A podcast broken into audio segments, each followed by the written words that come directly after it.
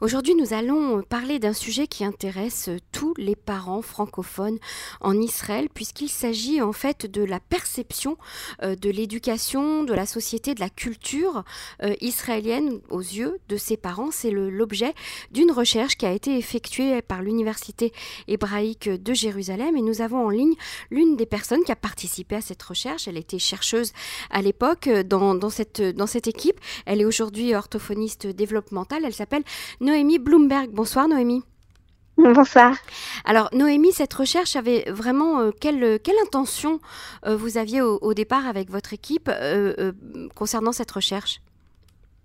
Alors, notre équipe, elle s'appelle Nevet. C'est une équipe qui recherche les différences culturelles entre différents groupes culturels d'immigrants en Israël.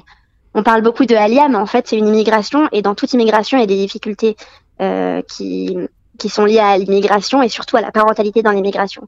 Donc il y a eu plusieurs chercheurs qui cherchaient différents groupes de Olim. Donc il y avait euh, des immigrants d'Éthiopie, d'Amérique, de Russie, de France. Moi, je me suis occupée du groupe des Français. Et notre but, c'est un peu de voir comment ça impacte les parents, quels sont les besoins de ces parents et, en fait, qu'est-ce qu'on peut faire pour les aider dans, dans cette transition en fait. Donc comment impacte l'ALIA sur euh, la parentalité, sur l'attitude des parents, sur leur, même, même sur leur éducation, on peut dire? Exactement. Ben, en fait, quand on change de pays, on change tout. On change nos croyances, on change de culture, on change de mode de vie. Euh, bah, on sait la manière dont on a été éduqué, c'est pas la manière dont on éduque aujourd'hui. Ça, c'est vrai dans le monde entier parce que maintenant, avec euh, avec les, technologies, tout le monde change un peu de, manière de vivre. Mais en Israël, on voit vraiment des différences euh, culturelles claires. Euh, par exemple, moi, une des choses que j'ai vues dans dans ma recherche par rapport aux, différences culturelles, c'était le fait que en France, on vit plus chacun dans sa maison. On s'invite, on s'invite entre copains quand on est grand, mais les petits enfants, par exemple, euh, c'est très rare de faire euh, des plaidettes avec des enfants qui ont 4-5 ans, alors qu'en Israël, les enfants, ils sont toujours les uns chez les autres. Euh, et ça, ça, ça a un impact sur les enfants parce que du coup, ils voient ce qui se passe chez leurs copains, ils mhm. reviennent chez eux, ils disent mais euh, moi, la maman de mon copain, elle permet ça et ça, et toi, tu permets pas. Et ça, ça vient à l'autre différence culturelle que les parents français sont plus stricts, il y a plus de, euh, il y a plus de règles, il y a plus de routines. Pour nous, l'obéissance, c'est ça qui va créer le bien-être de l'enfant, alors que en Israël, on voit plutôt le bien-être de l'enfant aux côtés de, ils appellent pas ça l'obéissance parce que l'obéissance c'est un mot qui est mal vu. Ça est à nous, c'est un, c'est un, peu un, mhm. comment dire. C'est un mot tabou. Euh, une insulte, ouais, exactement. Mhm. on, on, parle un peu de discipline, mais même la discipline, Mishmat, c'est un mot qu'on emploie surtout à l'école. En vrai, on parle surtout de parentalité, quoi. Euh, donc voilà, deux modes d'éducation différents et quand, quand on tombe dans cette différence, on est obligé de faire des changements nous-mêmes. On peut pas rester euh, comme les parents qu'on aille. On est obligé de faire des changements. Et ces changements, ils, ils amènent avec eux beaucoup de questions, beaucoup de doutes. Et euh, le doute parental, ça, ça crée beaucoup de conflits avec nos enfants. Quand ils voient qu'on est en doute, bah, ils essayent encore plus. On voit qu'il y a plus de conflits chez les parents immigrants, justement. Alors c'est très intéressant euh, ces, différences. Est-ce que vous, pouvez nous en citer d'autres? Parce que moi je me rappelle, hein, je, vous donne un tout petit exemple personnel. Euh, je me rappelle lorsque mes enfants étaient petits et, au tout début de, notre alia, euh, ce qui m'avait beaucoup frappé, c'est les, repas. C'est-à-dire qu'en fait, nous, on avait l'habitude en France de manger à heure fixe, assis à table tous ensemble. Et, en Israël, eh bien, c'est plutôt l'inverse. Il n'y a pas d'horaire. Euh, chacun mange lorsqu'il rentre de l'école ou lorsqu'il rentre euh, d'une activité quelconque euh, ou de son travail pour les parents. Mais il n'y a pas de repas à table, sauf à Shabbat, sauf le vendredi soir et le samedi midi éventuellement. Donc ça, c'était pour la petite anecdote un des exemples de différences frappantes au niveau culturel. quels autres exemples vous avez remarqués? Ah, c'est un exemple extra, l'exemple que vous avez donné. Ça existe aussi entre entre la France et l'Amérique. C'est aussi soutenu par euh, par les recherches qui qui cherchent les différences comme ça entre entre différents pays. Et, et c'est vrai que ça a un impact énorme en fait, pas seulement sur euh, le fait que nous, bah, quand on arrive en Israël, on voit que nos enfants, ils ont euh, un atelier extrascolaire, rentrent plus tard, et que du coup, nous aussi, on change un peu. Ça nous bouscule un peu parce que du coup, on se demande est-ce qu'on fait bien, et, et, aussi, on se demande comment on peut essayer de créer justement ces règles françaises, ces horaires, ces ne sort pas table, etc. Quand quand on vit dans un monde qui est tellement différent. Euh, D'autres exemples que j'aurais euh, pour les plus grands, c'est beaucoup beaucoup de sorties. Euh, les, enfants dès l'âge de 10, 12, 14 ans, avec leur mouvement de jeunesse, ils peuvent sortir quatre fois par semaine, alors qu'en France, on, laisse nos enfants partir. Pour, ma part, c'était le Bnei Akiva, c'était juste le Shabbat, on sort pas en semaine. Ça, c'est une des différences et qui inquiète beaucoup les parents justement parce qu'ils voient l'impact de, de l'extérieur sur sur eux.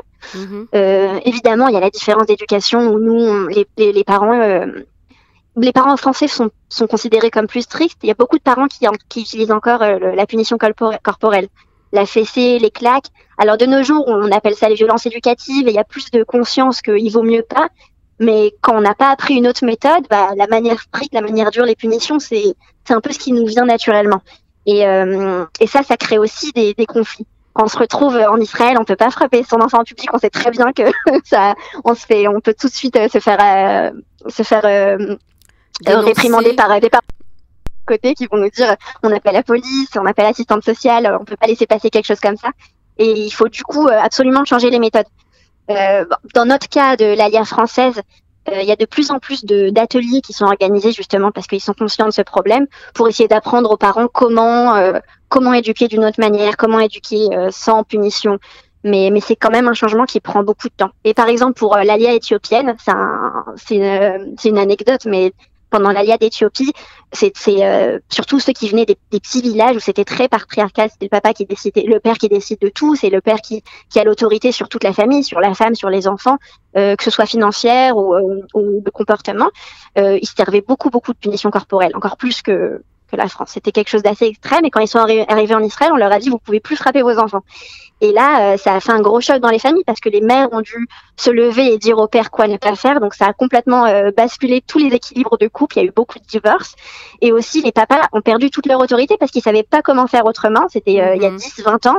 Il y a mhm. beaucoup de parents qui sont devenus laxistes du coup parce qu'ils n'avaient pas d'autres méthodes. Et il y a des enfants qui sont partis du coup dans la délinquance, des, des, risques mhm. sexuels, des choses vraiment pas bonnes quoi.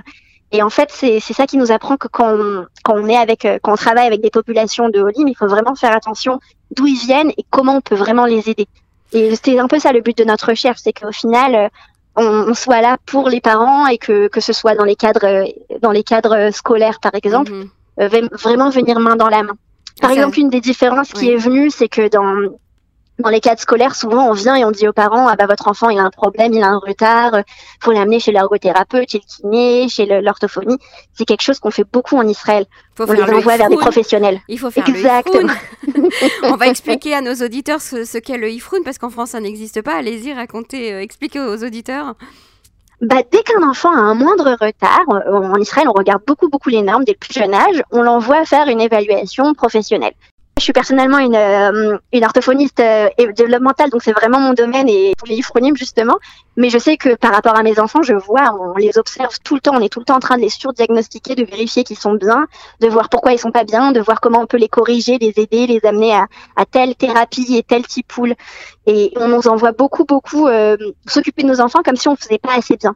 Et en fait, c'est une sorte de, de switch culturel que je pense qu'on doit faire, de se dire que quand on, quand on nous dit d'aller voir quelqu'un, c'est pas parce qu'on n'est pas assez bien, c'est juste parce que en Israël, on est, euh, on est plus couvé, on est plus euh, aidé, on est plus pris en charge.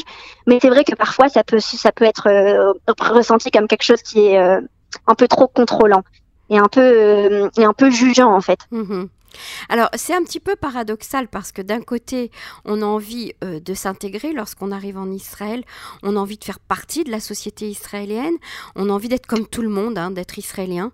Et puis d'un autre côté, bien, on a envie aussi de... D'abord, on est choqué de voir certaines choses qui concernent, comme vous le disiez, euh, l'éducation, la parentalité, le rôle des parents et la discipline, etc.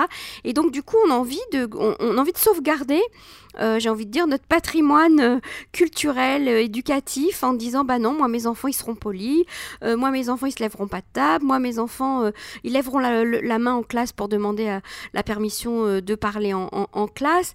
Et, donc on est un petit peu pris entre ces deux feux, entre l'intégration, être comme tout le monde, se noyer dans la masse, et rester ce qu'on est. Ouais, je suis, je suis tout à fait d'accord avec vous. Je pense qu'on a, on a beaucoup ce, ce conflit entre nous. Euh, moi, en tant que maman de deux jeunes enfants de 2 et 6 ans aussi, je le ressens. Je vois que comme en Israël, on est beaucoup plus dans le monde, euh, en, en, société, on vit beaucoup plus avec les amis, avec, on a beaucoup plus le regard des autres qui va nous dire, bah, bah ça va à lâche prise. Et je pense que du coup, les parents vont plus tendre à, à lâcher prise et à un petit peu euh, euh plier les règles dont ils avaient l'habitude. Euh, donc j'ai vraiment l'impression que oui, en effet, on va essayer de garder euh, cette, cette politesse et cette, cette éducation, etc. Mais je pense que quand nos enfants grandissent, quand on a plus d'enfants, bah là, on va commencer à se dire bon bah au final, c'est pas si mal de s'intégrer. on va prendre le moyen facile et laisser nos enfants sortir, aller chez les copains. On a un peu de silence parce que enfin, l'intégration, elle est dure en tant que parent, mais elle est dure, en général. La vie en Israël, elle est pas facile. On doit travailler beaucoup et je trouve que les parents, ils ont besoin beaucoup de prendre l'air. Et donc, du coup, parfois, lâcher prise, ça vient juste parce que, à cause des circonstances, en fait. Je Je sais pas si j'explique clairement. Oui, oui, tout à fait. Alors, mais ce qui est intéressant aussi dans cette recherche, enfin, en tout cas, les résultats que, que vous avez obtenus, euh, c'est que, bon, mais après, alors, les, les, professionnels qui se retrouvent face à ces nouveaux immigrants, à ces enfants nouveaux immigrants ou à, ou à ces parents nouveaux immigrants, ça peut être des, des professionnels, euh, psychologues, des éducateurs, euh, des médecins, etc., ou des assistantes sociales. Est-ce qu'ils comprennent vraiment comment fonctionne un nouvel immigrant de France, d'Éthiopie, des États-Unis ou d'ailleurs? Alors c'est un des gros changements que, notre tout notre groupe de Nevet, le groupe euh, des qui vérifie, euh, enfin qui, essaye de, comprendre ce qui se passe au niveau interculturel, qu'on essaye de faire, c'est des changements radicaux dans tout ce qui est euh, formation. Donc quand on va ah, faire des formations dans les écoles auprès des assistants sociaux, vraiment que chaque que chaque personne qui est en contact avec un, un, immigrant aura, aura eu cette formation pour essayer de comprendre que chaque groupe culturel est différent. Et je vois, moi, je suis souvent appelée à faire, euh, à donner des conférences sur qu'est-ce que c'est les parents français, quelles sont les différences auprès de professionnels. Et je vois qu'il y a de plus en plus de, de, de professionnels qui s'intéressent. Et moi, ce que, ce que j'ai envie, c'est que quand un assistant social attend, entend d'un d'une maîtresse, ah oui, cet enfant, ses parents le frappent, que la réaction ce soit pas, ah bah mon Dieu, on est euh, face à un cas de, de violence familiale, mais plutôt essayer de comprendre, essayer de voir, est-ce que il s'agit pas de quelqu'un qui a juste pas encore euh, les clés, qui a pas appris les outils, qui connaît pas encore, euh, et pas pas tout de suite avoir peur et, et, venir contre la famille et pas créer des conflits avec les familles, mais plutôt venir avec eux pour les aider. Bon moi je parlerai pas de violence familiale, mais je parlerai plutôt de, de réussite scolaire parce que on, on, voit très régulièrement des enfants euh, qui sont des nouveaux immigrants, qui se retrouvent en échec scolaire pour des tas de raisons non pas parce qu'ils n'étaient pas bons en classe auparavant, mais parce que c'est très difficile d'intégrer une nouvelle langue, de l'apprendre, de comprendre, de s'intégrer dans une nouvelle classe, etc. Et, l'échec scolaire, est-ce qu'il est compris par les professionnels de l'éducation euh, comme une possibilité de l'échec de l'ALIA ou, ou de l'ALIA tout court? Ah, c'est une excellente question. Moi, je travaille beaucoup avec la petite enfance, donc je je rencontre pas ces cas euh, d'échecs scolaires. Euh, mhm. je, rencontre plutôt les, le début, c'est-à-dire les quand l'enfant commence à avoir des petits retards. Mais effectivement, j'entends énormément de cas et je pense qu'une des causes, c'est vraiment psychologique. Quand on voit que les parents sont en difficulté, bah, les enfants, ils vont souvent prendre sur eux et ils vont moins travailler, ils vont être moins disponibles pour pouvoir euh, travailler à l'école je sais pas, moi j'ai toujours cet exemple de, j'étais toujours une, une, excellente élève et euh, il y, a, y, a, une année où mes deux frères ont fait l'ALIA et je suis devenue vraiment, mes, notes sont, sont tombées de, de, 18 à 3 sur 20. C'était vraiment incroyable. Et je, quand je quand je pense à ça, je me dis quand on vit une, une sorte de euh, de déprime, de, de, de difficultés, bah, ça va tout, tout de suite euh, en, en, recourir sur notre manière d'apprendre. Et c'est très très important que les, les, professionnels le sachent et essayent de comprendre que, que ça provient d'une autre source et qu'on doit être là pour les enfants, là pour les parents. Et à nouveau, les entourer, être là pour eux. Mhm. Alors, euh, vous, venez de le dire, vous êtes une professionnelle de la petite enfance. J'ai quand même envie, euh, Noémie Bloomberg, de vous poser une question qui nous tracasse tous en ce moment. Parce que vous disiez tout à l'heure que la discipline, euh, les, les, les etc., n'étaient pas du tout acceptées en Israël. On, nous dénonce, on dénonce facilement les parents qui lèvent la main sur leurs enfants. Et pourtant, on voit dans les crèches, depuis un certain temps, beaucoup de violence sur les petits-enfants. Et de la violence qui vient de la part euh, d'éducateurs de, de, la petite enfance, d'Israéliens eux-mêmes. Alors, comment, comment vous expliquez ce, cette, contradiction? C'est une excellente question et malheureusement c'est des cas très tristes et ayant travaillé dans des crèches, moi en parallèle de l'orthophonie pendant une période je faisais du conseil donc je venais donner conseil dans des crèches. On se retrouve avec beaucoup de cas de violence. Il y a des cas qui sortent à la télé, mais il y a aussi de nombreux cas qui sont tus. Les parents ne le savent même pas. Parfois, c'est des violences euh, où il y a de la violence physique, mais parfois, ça peut être de la violence verbale, euh, émotionnelle. Bien sûr. Et moi, c'est toujours, quand je le vois, je suis toujours très triste et je n'ai, enfin, même quand je le dénonce, il y a personne qui, qui peut vraiment faire quelque chose. Et Quoi, ça vous est arrivé de dénoncer de la violence dans une crèche et personne n'a rien fait? C'est, en fait, on se retrouve dans une situation difficile parce que les, les métaplotes, les, les assistantes éducatrices qui, qui travaillent avec les enfants, surtout les 0-3 ans, elles sont payées très très peu, elles sont payées un salaire minimum. Elles travaillent dans des conditions de travail infernales. Enfin, essayez d'imaginer de travailler seule avec 5-6 enfants. Donc ça veut dire deux maîtresses avec, euh, avec 12 enfants. Et être vraiment en travail constant, les maîtresses sont euh, je, je, les justifie pas, hein.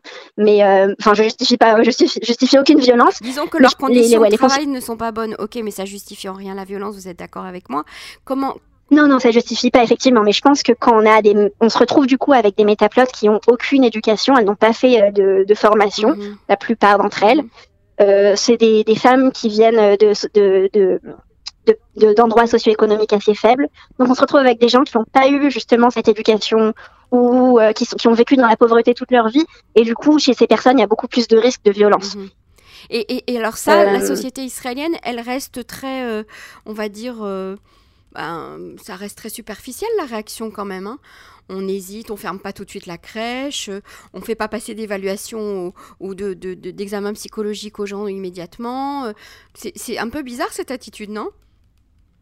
Je suis tout à fait d'accord. Et une des raisons, c'est une raison qui est politique, dont on parle depuis les années 70, mais à nouveau, c'est un combat qui est tu parce qu'il y a tellement de combats en Israël. Depuis les années 70, on essaye de faire passer les 0-3 ans sous euh, la tutelle du Misra d'Achinour. Parce qu'au Misra d'Achinour, le, le, il y a beaucoup plus d'observations, on va beaucoup plus euh, faire, euh, comment dire, à venir voir les cadres scolaires. S'il y a un problème qui est dénoncé, on va tout de suite s'en occuper. Pour l'instant, les 0-3 ans, euh, sont sous la tutelle du, du Misra d'Akalkala, du mhm. ministère de l'économie. Mhm. Et du coup, c'est très très mal fait. C'est des gens qui ont aucune idée en éducation, qui ne comprennent pas comment ça marche, qui ne comprennent, comprennent pas le, le système en fait qui, qui, qui régule nos 0-3 ans. Et on essaye de faire passer les 0-3 ans en Misra d'Achinour depuis euh, depuis maintenant 30 ans, et, et, personne ne nous écoute en fait. Et, je pense que le jour où ça arrivera, euh, ces problèmes vont bien bien diminuer parce qu'il y aura beaucoup plus de, disparaître. de, de mmh, piquoirs. Mmh, c'est ça, il y aura d'abord plus de surveillance et puis surtout peut-être une meilleure formation pour les, pour les éducateurs de la petite enfance. Exactement. Eh bien, c'était très intéressant. Merci beaucoup, euh, Noémie Bloomberg, d'avoir accepté de répondre euh, à nos questions. À bientôt sur les ondes de Cannes. à bientôt, Au revoir.